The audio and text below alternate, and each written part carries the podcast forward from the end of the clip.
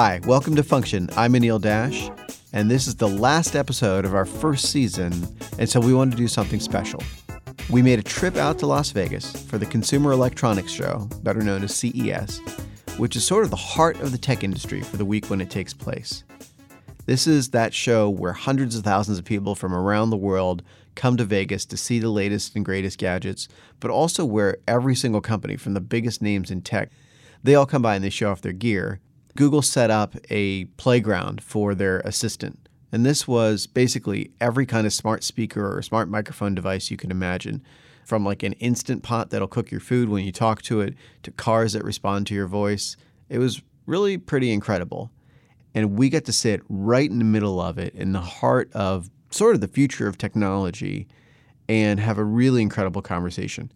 My guest, Alex Klein, who you're going to hear a little bit more from in a bit, he captured what it's like to be there.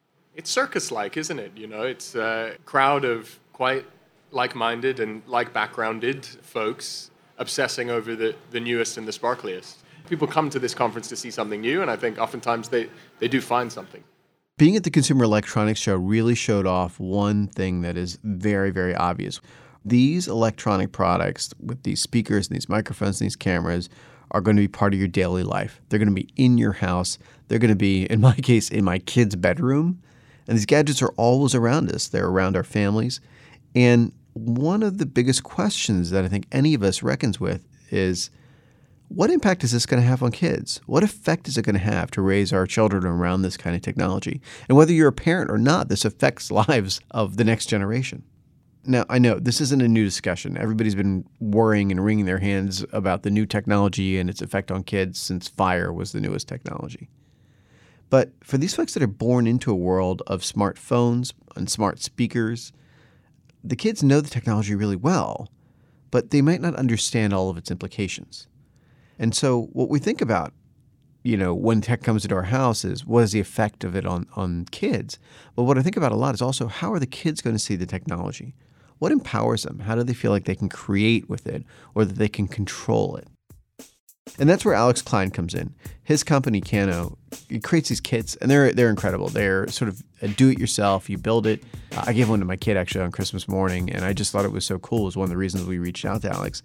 And it's something from, you know, building a little box that lights up all the way to this thing that looks exactly like Harry Potter's magic wand, except that you can program it with your computer to do special magic tricks. I talked to Alex about his company, Kano, but also about why it's important for kids to create. So let's jump into that live conversation we had with Alex on the floor of the Consumer Electronics Show in Las Vegas. All right, good morning, everybody. Welcome. This is the live taping of Function. I'm Anil Dash, your host. We are here as the guests of our friends at Google, as well as, of course, Function being a podcast produced by Vox Media and my company, Glitch.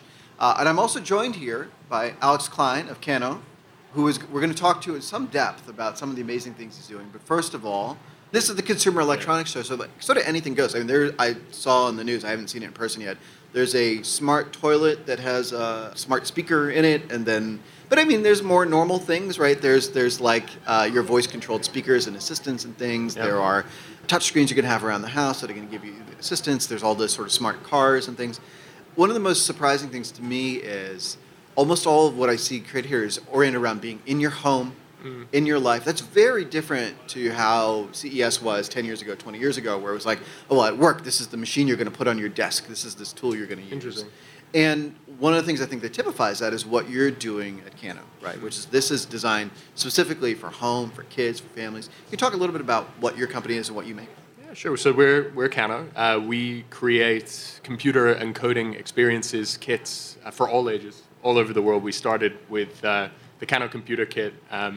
For folks listening at home, he's holding up this really cool kit. It's got a clear case, and you can see the circuit boards inside. Yeah. You can see the wires sticking out. It looks a little bit like I would get stopped by the TSA if I took this on a plane, exactly. But you might not. Because they'd want to marvel at the gorgeousness of the design. They'd want to, you know, compliment you and ask, where did you buy this Kano kit? But it's Can beautiful. I get a discount? It has blinking lights. It's great. So, you know, the basic premise is simple. You know, you follow a storybook. You put together a real device. We demystify what every component does. It comes to life. And then our software starts from first principles, leads you on an adventure. You create a profile. you type some secret words into the command line, the computer comes to life. You start connecting code blocks, sounds ring out. When you wave your coding wand, the sensors turn your movement into data, and the PCB beams that data to your computer. And then, once your computer receives the data, it turns it into code. It understands whether you go right, left, up, down, slow, fast, and then it makes a code. In the case of our magic wand, our Harry Potter wand, it starts to vibrate and glow. And soon you're coding real applications, games, music, in JavaScript, Python. Wingardium Leviosa. Flipendo. Reducio. The basic premise was, certainly to get into the home, but really, anywhere where there's a mind that is curious, anywhere in our society where we spend a third of our waking hours staring at these post-Steve Jobsian sapphire screens, anywhere where someone has that sense, how does this work? How do I make it do something new? That's where we want them to try Kano. So that's what we do. We've got computer encoding kits. We've got kits that let you build speakers and cameras and grids of pixels. We let you hack Minecraft, make music, make games. And most recently, we've released the Harry Potter Coding Kit, which lets you build a wand, learn to code, cast spells on a screen, and then ultimately make your own magic over Christmas Day this year. Every second, a kid or a beginner, we don't know, in the world made and shared their own spell. So it's not just Hermione Granger's Wingardium Leviosa or Ron Weasley's Lumos. It's your own artifacts. All right, so we're going to come back to Harry Potter. Pitch, spiel. Yeah, it's good. It's good. No, but the reason I brought you on is because this is such an interesting thing to me. One, it sort of personal investment into this is my kids got one, right? Thank you. We had that Christmas morning moment where he opened it up and actually lingered on it instead of just like throwing it aside and saying, what's the next, where's the candy? And it was easy enough that an adult can do it. So that was cool. But what you create is, it's nice. There's a kit. You can build stuff and that kids can learn to program these blinking lights and these devices and feel a sense of agency. But the thing that jumps out to me is there is this ethos in what you're doing, and I think what a few others in the sort of similar space are doing, which is that can we teach a young person that technology is something they control and they have agency over, as opposed to you're given this tablet, you're given this phone, because, most of us give our kids tablets when they're 3, 4, 5, like pretty young. And we use it as a sedative, right? So if you're on a long flight, we had held off on giving the tablet to my kid until we went to Japan. It was a 14-hour flight, and I'm like, go nuts, like as much as you want to watch on here. And it was great because we didn't have to drug it. But, that's a very different relationship to technology than, it's something you make and something you program and something you control. What brought you there? What made you say, and you don't have kids yet, so this is sort of an unusual choice. What brought you to where you want to say, I want to empower people, but especially kids, to be able to make and create and control technology? There are a few touch points. I was born in London, which is why I sound kind of funky. And, I moved to Seattle when I was 9. And my school, it was this, weird, nerdy school where I think everyone's parents worked for Microsoft. And I was, the one arts kid. I did theater. I wanted to write. That was what I wanted to do. And I was kind of alienated, not only because I was wearing baggy Hot Topic jeans and had crazy long hair and everything, but because I didn't know how to code. And so I went online and, I asked some questions on an online forum, and I thought there were basic questions around programming. If Stack Overflow or Glitch had existed, I probably would have gotten a better answer, but I got griefed and spammed, basically. Yeah. Back in the day, if you asked a programming question and you were a newbie, you would just get ceaselessly tormented. Yeah. Yeah. So I had people online saying, that's a dumb question. What are you, 10 years old? And I was 10 years old, so it was kind of...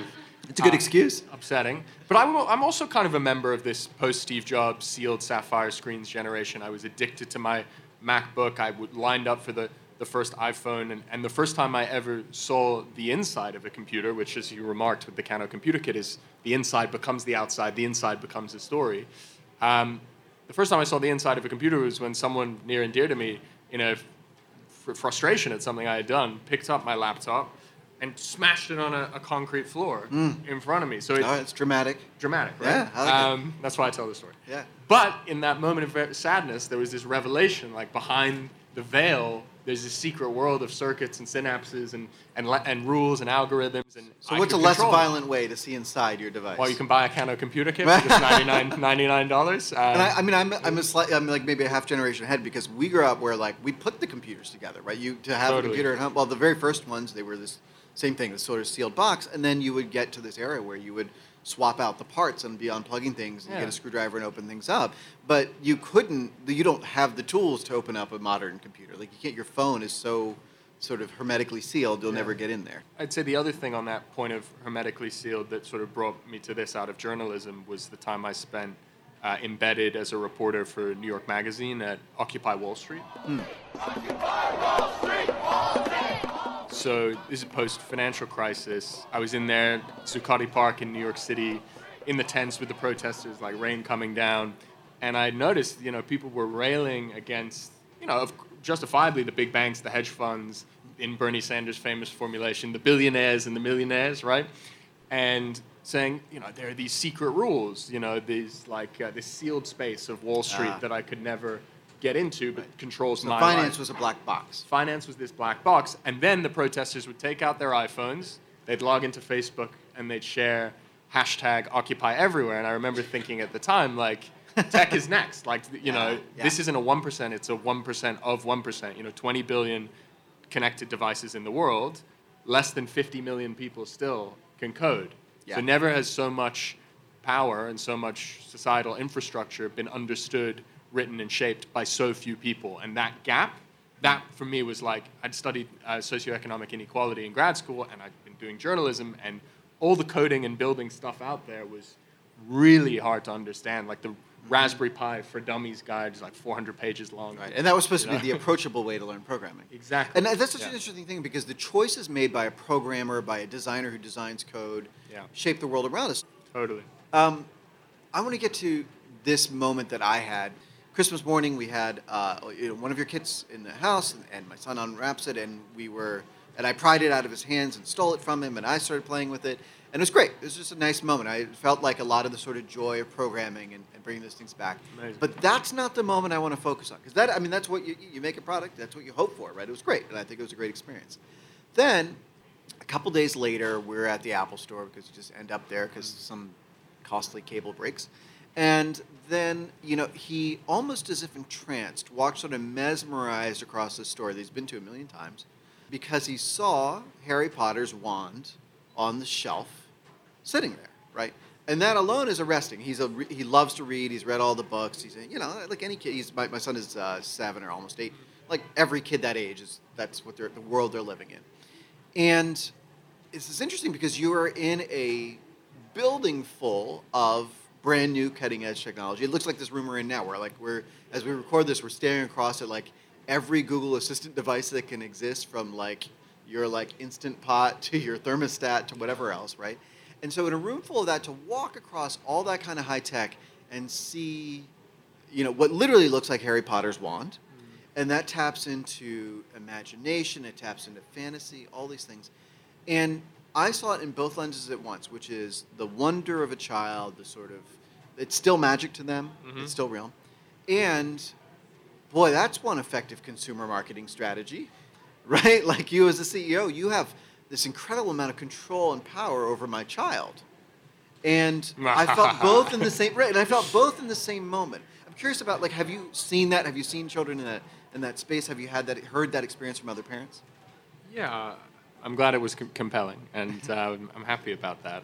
I think the reason it works well, the Kano notion of make your own technology, and the Warner Brothers, J.K. Rowling. Notion of Harry's initiation into the wizarding world is there's like a fundamental metaphorical overlap, which maybe like doesn't have to be written on the box, just a picture of a wand, you know, waving and fire tracking perfectly does it, but it tells a story on its own. It's like, you know, we live in this world today where a small subsection of society speaks these secret words, and they can move objects with their mind and predict the future and even get into your mind and make you think things and make you do things, maybe even make you vote for things.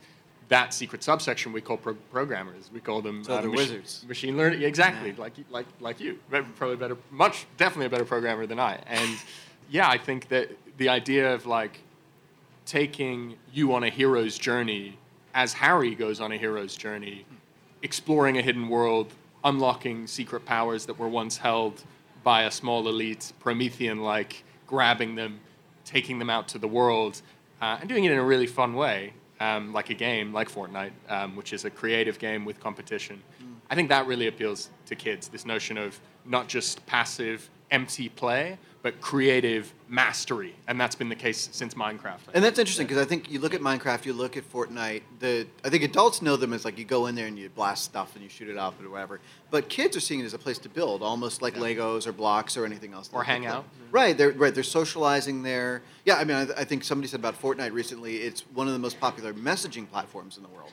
Right, so people are like going into a game, arming up, suiting themselves up, building a whole space out, and then going and just chat to other people. I think it's partially, I mean, we project our fears about the future on our children, and we live in a time where the pace of change has pushed parents and kids, probably not all, but pushed parents and kids apart in some ways, and there's these fears around screen time and like, what are these devices doing to my child's brain? Maybe I should take them away. Maybe I should become a neo-Luddite. But I think... But there isn't a choice there. They're going to be exposed to it. Totally. You can't get rid of it, so you may as well bring it to them in a way that is a form of intelligent entertainment, a way that allows them to create a social space of their own because their lives are so scheduled, so regimented. Right. And they are incredible. I mean, we have 10-year-olds on Kano building radio stations, 12-year-olds building Bitcoin miners, 14-year-olds automating the position of solar panels in Kosovo. All right, let's take a break for a minute, and we'll come back with more from Alex Klein. No one would have ever thought an entrenched community like Hollywood could let someone come in and completely disrupt the content. I'm Ronnie Mola. And I'm Peter Kafka. And we are the hosts of the new season of Land of the Giants, The Netflix Effect. We're exploring all things Netflix by talking to the people who started the company. We'll get into their bruising battle with Blockbuster. That was 20 times larger than us, which is not a good place to be. Okay, so in many ways, why I feel like so randomly lucky to have survived. We'll look at the mistake that could have ended the company. In hindsight, it was incredibly tone deaf and it blew up in our faces as it should have. And we'll talk about how Netflix took over our screens and how they plan to win the war for our attention. Land of the Giants, The Netflix Effect. From Recode and the Vox Media Podcast Network. First episode drops June 23rd. Listen and subscribe on Apple Podcasts, Spotify, or wherever you get your podcasts.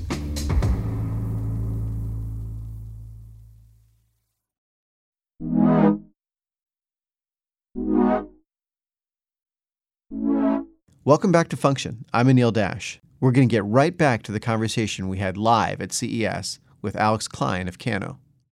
Right. Over on Glitch, we had a kid who's 14, who's in India, who's made... Well, he's made a whole slew of apps, but he's made an app like every month for the last year, each of which has gotten like 100,000 users, right? And so he's just trying different ideas out. And so there's this desire to express themselves and to create through code. But I go into, we're at CES. Yeah. Everybody here is looking at new devices. We're just looking at, whether it's hardware, software, whatever. It's a gadget that goes in your pocket or it's something you install in your home. But we buy it, and it's a black box, and it just sort of happens to us. It happens to our household. It happens to our family. And I want to sort of take us inside, presumably you've got a conference room with a whiteboard in your office where you're talking about sketching out, this is the next thing that we want to create that we hope is compelling to kids. What's the conversation you have about this balance of there is a positive side, which is this is engaging and compelling and draws you in, and you do a great job of this where it stepped me through every part of now you're going to type this in and now you're going to see this light up, and it's really rewarding. It feels very satisfying. And then the flip side of that is we are programming behaviors into children, right? So what happens in your conversations when you're creating a product where you're saying, how do we balance the responsibility of that or what could go wrong? Do you game out the potential negative or the downside? I mean, that's a really good question. So we're 80 people now, and I think when you get started, there's this incessant... inevitable, unavoidable positivity because, like, what could go wrong? Yeah. It's like two of us. We're the good guys. Yeah, we're in a flat in North London. We're hand-folding cardboard boxes, getting paper cuts, printing books down at the Colors printer on Curzon Street. But then you get to 80 people. Well, and you're so desperate just to keep the doors open that you can't even think anything bad, right? Totally, yeah. And I still think you have to preserve that. I mean, who here has ever been skiing before or snowboarding, right? So who here has ever skied or snowboarded through trees? Right, So if you've ever done that before, you know that the way to avoid hitting a tree is not to focus on the trees and be like, how do I avoid these trees? It's like you focus on the spaces between the trees. Mm-hmm. And if you're ever in a crowded airport, if you don't ski or snowboard, like that's, you can do this exercise, like try walking through and being like, how do I avoid all these people? And then try going through the spaces. Mm-hmm. So, I mean, we do try and focus on the spaces. I think the other aspect to your question around kids, responsibility, like, we have a great kid community. I mean, we've shipped 600,000 units since September 2014. Most of those have gone to kids. Yeah. However, paradoxically, when we set out to design a product, we don't emphasize or obsess over the kid dynamic. So we describe Kano as computer and coding kits for all ages, all over the world. And the reason for that is, you know, this next generation, they're the first to be born who won't remember a time before the internet. They're the first to be born in the age of like mass distributed open source software where most smartphones in the world run Linux, you know, the age of constant connectivity. You can get 4G internet on Mount Everest now. Yeah. They won't remember not having access to smartphones and information everywhere. So it may be that a new kind of person has actually been born. But what I think is, like, when you design something for kids, what you do is you create a metaphor and an archetype in your mind of a kid, and then you try and serve it. But that metaphor or archetype is based on who? Yourself, when you were a kid, in my case, 20 years ago. So it'll always be out of date. Mm-hmm. So we try and just create a product that is simple, creative end-to-end, social, and driven by narrative. And we try and speak to fundamental feelings that we all have, like to look inside, to take control, to build stuff, to play, probably as you guys do at Glitch. Like, so I'm curious, though, but if you look at something where I've come across this, where you almost want to have the, like, the potato chip thing of, like, I always want to eat one more, right? And when you design a product, you always want to, like, oh, of course we want more engagement, and of course we want them to spend more time, right? And if I've got lessons I'm doing on Kano, or I've got apps I'm building on Glitch, or any of the things, not just the stuff we build, but what's out there in the world. If I want to look at one more photo on Instagram, there's almost this treadmill. And it's different for children than for adults, right? Well, maybe it's not, but we at least think we need to protect them and shield them. Do you ever think about, you know, what's the time limit? Or is that the thing where, like, I'm supposed to go on my device, my phone, and say, I don't want to spend more than an hour on this or 2 hours on this in a day? Or is that not come up? That's not your challenge yet. Well, I think we're helped in a sense by the fact that parents are part of the equation and the vector for it, and you know. So it's very participatory. You see kids doing it with the parents. I like to see that, but I also think there is a role that the parent has in moderating the usage of the child, and like we should build a tool that the child and the adult really want to use organically and feel really good about using at the end of the session, like a good long-form piece of journalism or a brilliant, effective documentary, like something that informs and entertains. Right. And I think if we keep ourselves honest about that, and we work really closely with parents, and provide parents tools to see their kids' usage as we do today, that kind of mitigates the risk. So as long as it's learning and it's sort of generative and not just sort of feeding someone. Because it's an interesting thing that comes up to me where my son's a reader, as I said, he reads, you know, Harry Potter or whatever, and nobody ever scolds me of, like, are you limiting his page time? Yeah, right? Like, strangers will say, like, how much screen time do you let him have? And they never say, like, page time. And I'm like, well, it depends what the book is, right? Like, you know, if it's, like, sort of, like, some violent garbage book, then I'll be like, I probably don't let him read that much. But we seem to have a very different relationship. Like, screen time doesn't differentiate whether it's, like, he's learning something useful or consuming and just watching YouTube. And right, yeah, well, yeah. And, that, you know, these, like, there's stuff online that you're like, I don't know how much of that I want him to have. There's a good quote on this. So one of our investors is Sesame Workshop, the nonprofit that takes care of Sesame Street. And the founder of Sesame Street was this amazing woman called Joan Gans Cooney. So she describes the purpose of Sesame Street when it started was to master the addictive qualities of television and do something useful with them. Rather than like, look at this demon, say, look at this power. How can we humans harness it to prepare the next generation for the future, and enrich our democracies, create more engaged and generative cultures, to use all the big words. But yeah, I think it's that. It's like we try. It's a good TED talk. I'm ready for it. There we go. Yeah. Anyone know someone can get me an invite? But yeah, master social media, master the application paradigm, and do something useful with it. So I want to go into that. That's sort of that idea of mastery, which is I think where we reflexively come these days to teach kids to code. Yeah. Right. And it's sort of like this very mom and apple pie thing. Nobody can be against teach kids to code. I mean, I run a company that helps people code, and we got lots of kids coding. So I'm not against it, but I'm always skeptical every time everybody is uniformly in favor of something. There's this narrative that's sort of come up, and you and I sort of talked about this earlier. But there's, for a while it was like, well, your kid's going to be the next Mark Zuckerberg, right? Which now sounds not quite as complimentary. One, and two, is that what we want? Like, is that? And because there's all these implications about everything from concentration of wealth, to trust of people's information, to all the other things that represents. You're inside that world, right? Where people point to what you create and say, this is the thing that's going to teach your kid to code. How do you feel? What's your responsibility about that, and what's your attitude about should we teach every kid in the world to code? I think code is a means to an end rather than the end in and of itself. I think that the fetishization of programming and coding for kids kind of otherizes it. The analogy I would draw is, if the first personal computer revolution was about using PCs, which previously only a small subsection of society did, you were building them, people in the basement hacking together their own computers, that was niche. Now we all carry a personal computer in our pockets. It was really uncool. Like, it's hard to overstate how uncool it was to be building and using computers in the 80s. And now people are like, I want to come to Vegas and see, learn about technology. Totally. And it took great design, the desktop paradigm, the folder structure, menus, drag and drop. Somebody had to invent all these things. Somebody invented that. Those we are trying to invent for the process of shaping and building computers and technology and apps. And you guys are doing amazing work on this too. And it would be wrong to fetishize the folder manager, menus, drag and drop. It's more about what they allow you to do. So it's not the artifacts of it, right? It's empowerment. The Steve Jobs, who knows this promise that Steve Jobs made in the early days that the personal computer should be the mind bicycle.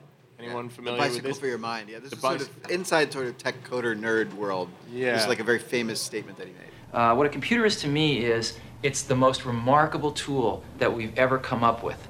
And it's the equivalent of a bicycle for our minds. I think it's about fulfilling that promise so people can make interesting things, have more control over the services they depend on, whether they learn this particular language or that, along the way, great. But to your point, when we started, the whole discourse was really bottom line, really pre-vocational, and to most kids we talk to, really, really boring.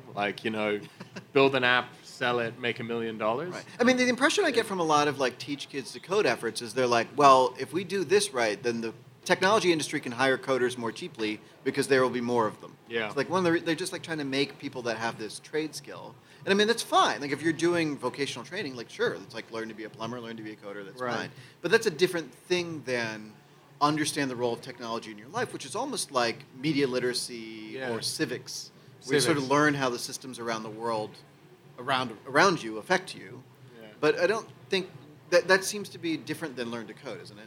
Yeah, I think there's an element to all of this, and this might be slightly controversial, whereas a lot of the learn to code efforts have arisen from within big tech. Yeah. And a lot of them are funded by large technology corporations that which understandably, I think they're very sincere in they do want more kids to learn to code, but also it serves their interest to say we can have more coders, right? Exactly, yeah, and reduce the average wage of a programmer, which has risen to ridiculous, justified levels, in the last few years. And I think when those efforts arise from within big tech, it's kind of challenging from a design perspective because those in that world came up with technology and love it and live it and breathe it, and it's kind of the beginner's mind and the artist's approach that sometimes is able to take something sealed and make it accessible and simple for a beginner rather than the the experts approach from within big tech.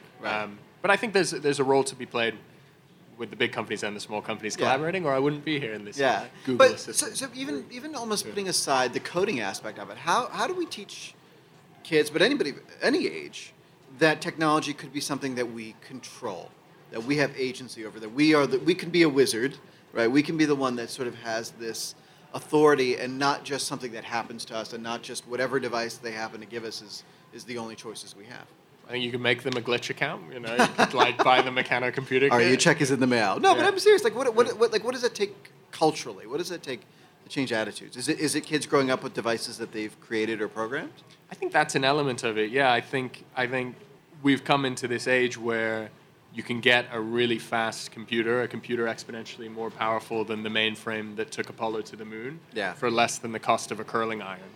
And I think there's an element of wonder that needs to be restored. Oh, that's interesting. I think four years ago when we started the company, the wonder was very much personalized. Like, you would watch a movie like The Social Network, you would look at a TechCrunch onstage interview. It used to be that journalists were the people outside the building lobbing questions at the execs or the people in power as they exited, and the people in power were being shielded by their handlers. Right. And I can't ever forget that Kara Swisher TechCrunch interview with Mark Zuckerberg on an elevated stage, and as soon as he gets asked a tough question on privacy and starts to sweat, Kara says, well, do you want to take off your sweater?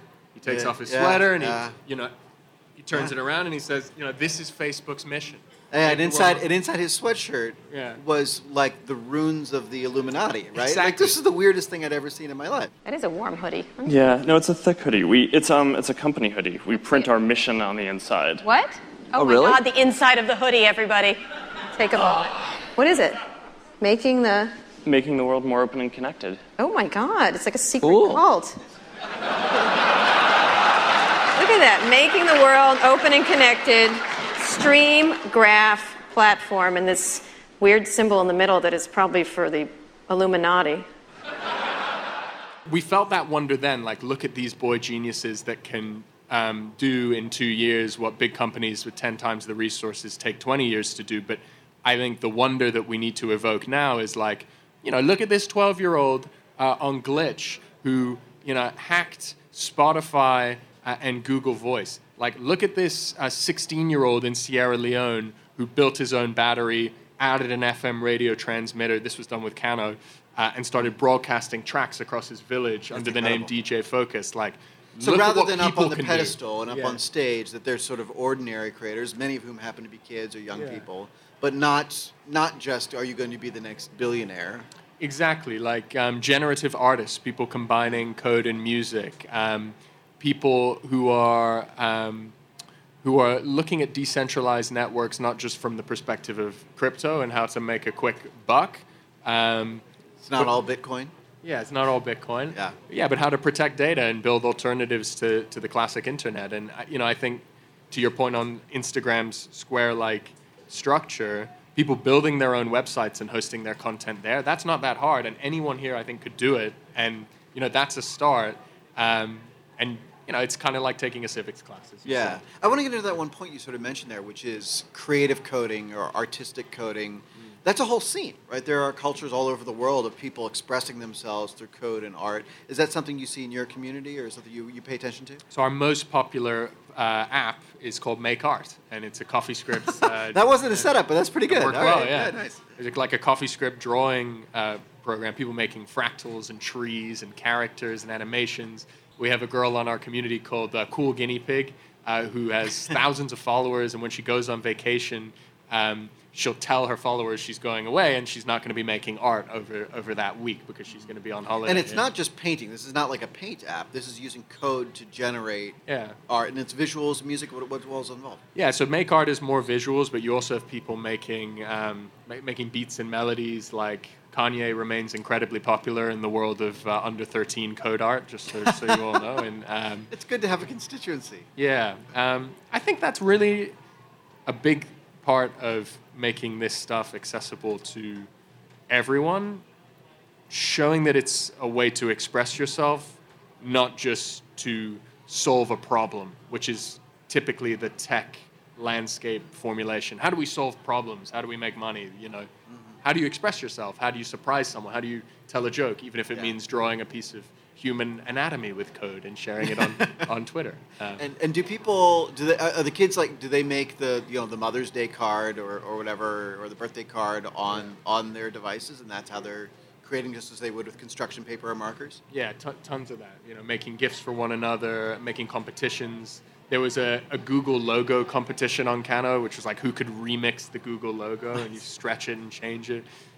Well, Alex, thank you for taking the time. I really enjoyed getting to dive into this. I hope everybody gets a chance to think a little bit more about, you know, some of these narratives we hear about. Like, we get excited about new devices, but where do they come from and what's the thought behind them? And we think about technology's role in our lives, and especially for children, how do we empower them to be creators, right? And not just sort of consumers. Obviously, you've gotten a chance to talk a lot about Kano and what you're doing. If people want to find you, how do they find you and check it out? Yeah, so just Google Kano, K-A-N-O, or go to our website, kano.me, kano.me. You can see all of our computer and coding kits. You can see the Bratislava Symphony Orchestra conducting a beautiful composition with a magic wand. You can see the Weasley twins and Steve Wozniak building and coding their own computers. And you can take on a few simple projects to get started. Very cool. Thank you for joining us. Thank you all for being here for our first ever live recording of Function.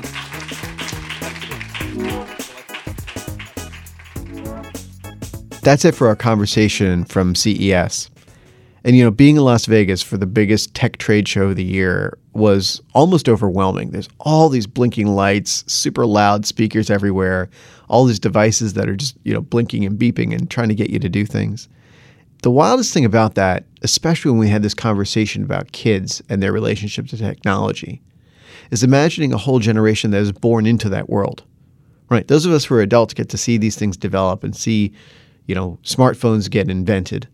But if this is the world you're born into, can you ever have a sense that you control these technologies?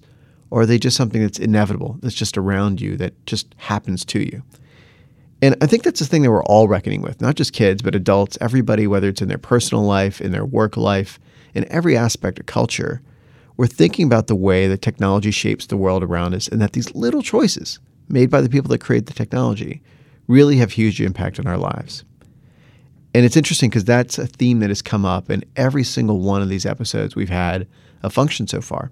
Like, I take it back to the first episode of this season. We talked to 2 Millie. He's the Brooklyn rapper that invented the Millie Rock. And that's this dance that is in not just Fortnite, but every single one of these popular video games. And we went deep on Fortnite. Like, how do the dances get in there? What do the creators do? And just as importantly, do the creators of the dances get credited? Do they get compensated? And at the time, I felt like maybe we're taking this thing a little bit too seriously. Maybe it's not that big a deal. But you fast forward a little bit, it's not that much later, and all of a sudden you have artists like Alfonso Ribeiro, who a lot of people know from The Fresh Prince, who is suing Epic Games over their depiction of his dance in their game. And a lot of other artists are doing the same thing. And it starts to feel like something bigger is happening, not just from video games, but in every aspect where somebody is writing a line of code or putting a button on our phone or putting a link on our screen. And it turns out that has huge impact in the way we live and what happens in culture, what happens to society. That connection just keeps rising. And, you know, we have really enjoyed exploring that in Function. We've got the season 2 coming, but we want to hear your ideas about the choices that are happening, the decisions that are happening in the technology we use, and the ways that it's changing the world around us that might not be that obvious. Tell us what you want to hear from us. We've got a lot of ideas we're going to be working on. And in the meantime, please tell your friends about Function. We hope they'll give it a listen. We appreciate all of you who've shared and listened and told your friends about Function. It's been incredible to see it take off and really find an audience for an aspect of culture that is really overlooked when we talk about technology.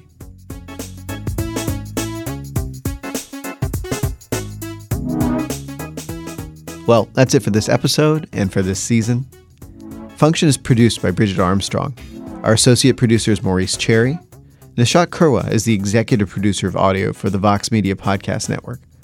Our engineers for this episode are Jarrett Floyd and Brandon McFarland, and our theme music was composed by Brandon McFarland.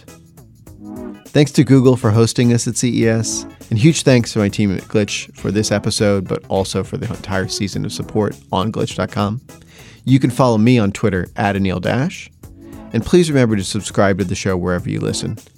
And if you're just catching us at the end of the season, do go back and listen to the episodes earlier. We think you'll really enjoy them. And we'll be back soon with season 2. Thank you so much for listening to and supporting the first season of Function. Now, as we gear up for season 2, we want to learn more about you. So if you've got a minute, please take the Vox Media Podcast Network survey. It's at voxmedia.com/pod survey. It should take about 2 or 3 minutes to complete, and it'll really help us a lot for future episodes. Again, just go to voxmedia.com/pod survey. Just take a second to fill it out, and we'll also put a link in the show notes of this episode if you want to fill out the survey. Thanks so much for taking a minute to do that, and thank you so much for listening to Function. We'll see you next season.